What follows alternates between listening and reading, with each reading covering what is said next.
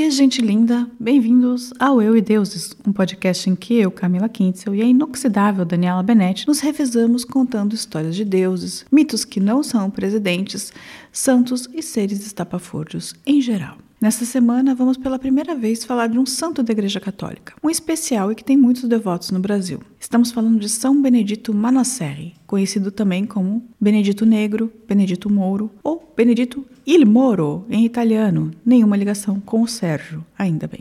Moro em italiano significa mouro, que é escuro, então o juiz seria algo como Sérgio Preto. Mas no nosso caso, Benedito Il Moro não era só preto, como também foi o primeiro santo negro da Igreja Católica Apostólica Romana.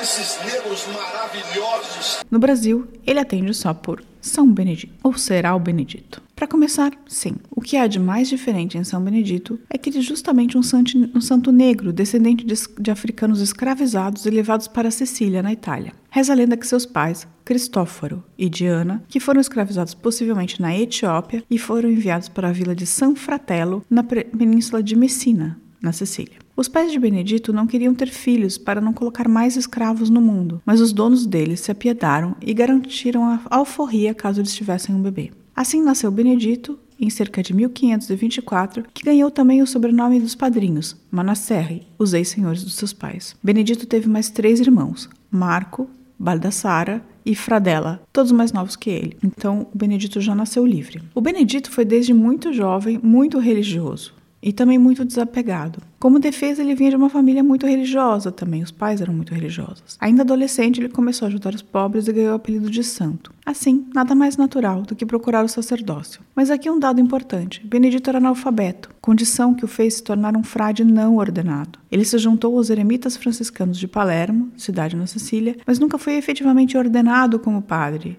Era um frei chamado leigo, do tipo chamado leigo.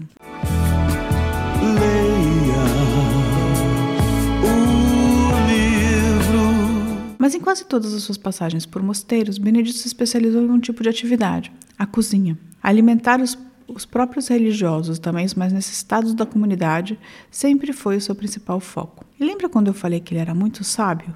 Sim. Benedito atraía pessoas por onde passava, que vinham atrás de seus conselhos. Tanto ele foi reconhecido por seu conhecimento e sabedoria, que mais de uma vez ele foi, delegado, foi delegado a ele o cargo de chefe dos noviços e até do próprio mosteiro. Penso que isso é bastante incomum, pois a religião católica é uma religião de livro, no caso a Bíblia.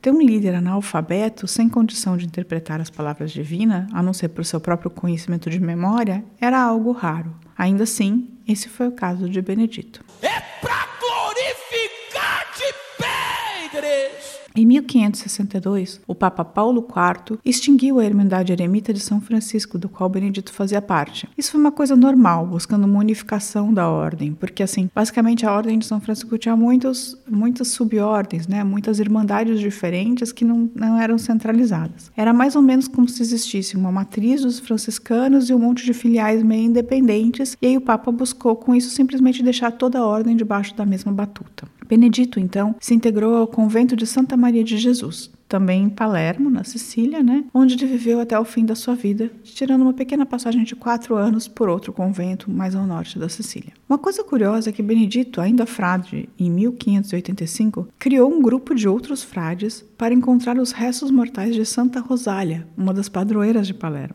Tipo um Indiana Jones, padres em busca de uma santa perdida.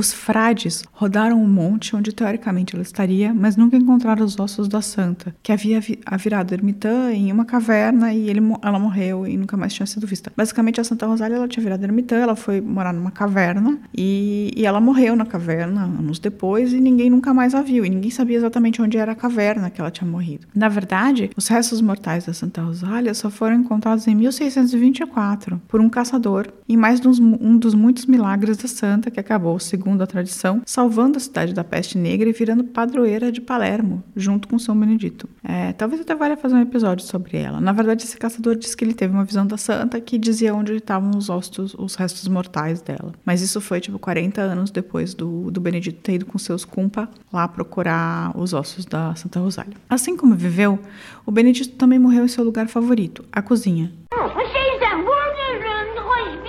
de e no dia 4 de abril de 1589. Ele ainda profetizou que deveria ser enterrado rapidamente, pois acabaria atraindo muita gente ao monastério. E foi o que aconteceu. Assim, é, no dia 4 de abril acabou virando o dia de São Benedito no mundo todo. No Brasil, não se sabe muito bem porquê, o dia é outro é 5 de outubro. Mas foi uma deferência à CNBB que, que a Igreja Católica fez, já que já estava estabelecido o dia de São Benedito, dia 5 de outubro, no Brasil inteiro. E aí a CNBB pediu para Santa Fé, falando: olha, tipo, será que rola manter? Porque no final das contas a gente não quer mudar um dia de um santo que já está consolidado, né? Depois de morto, Benedito foi enterrado rapidamente como quis, mas no ano de 1611 o desenterraram e, como o corpo estava em perfeito estado, o colocaram em exibição na capela do convento de Santa Maria de Jesus, em Palermo. Eu acho horrível, mas, né, o corpo é considerado uma relíquia desde então. Então, se você for a Palermo, você pode ver o corpo de São Benedito, pedaços do corpo de São Benedito, porque depois eles dividiram em uma caixa de vidro. Mas voltando, justamente por ser negro, ele acabou virando um santo de muita devoção no Brasil, em especial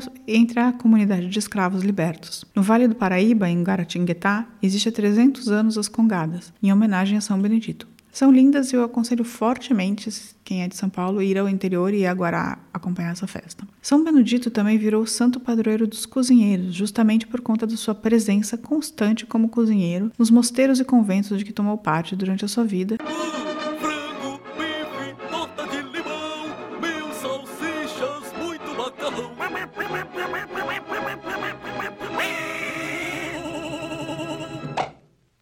Vou comer, comer, comer,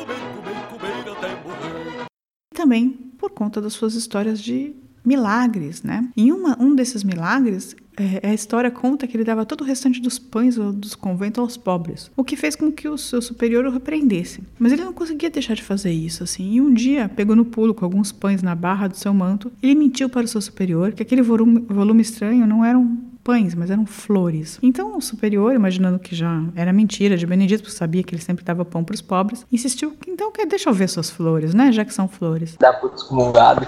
Nisso, o futuro santo, ele tira a barra do seu manto, né? Ele mostra para o santo um ramalhete de rosas vermelhas que surgem lá miraculosamente para basicamente é Deus dando um jeito de Benedito sair bem da mentira que estava contando. Sim.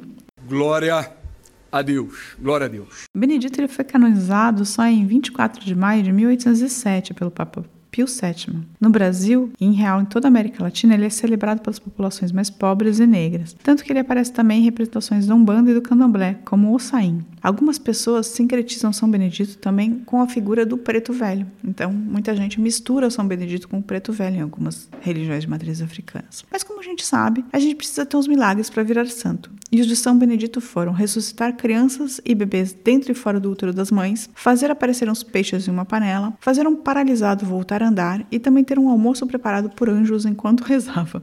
Isso não existe. Vale a pena procurar os milagres de São Benedito e perder um tempo com as histórias fabulosas. Nós ficamos por aqui, senão esse episódio vai ficar muito grande. Mas é isso. Esse foi mais um dos episódios de Eu e Deus, seu podcast bissemanal de mitologias. Todas as segundas e quintas a gente está no seu agregador de podcast favorito. Se você quiser saber mais sobre o seu Benedito e seus milagres, nosso conselho de sempre vai ler uns livros. E se você quiser falar com a gente, além do Facebook e do Instagram, você também pode mandar um e-mail para o contato arroba. Tenha uma ótima semana e evoé!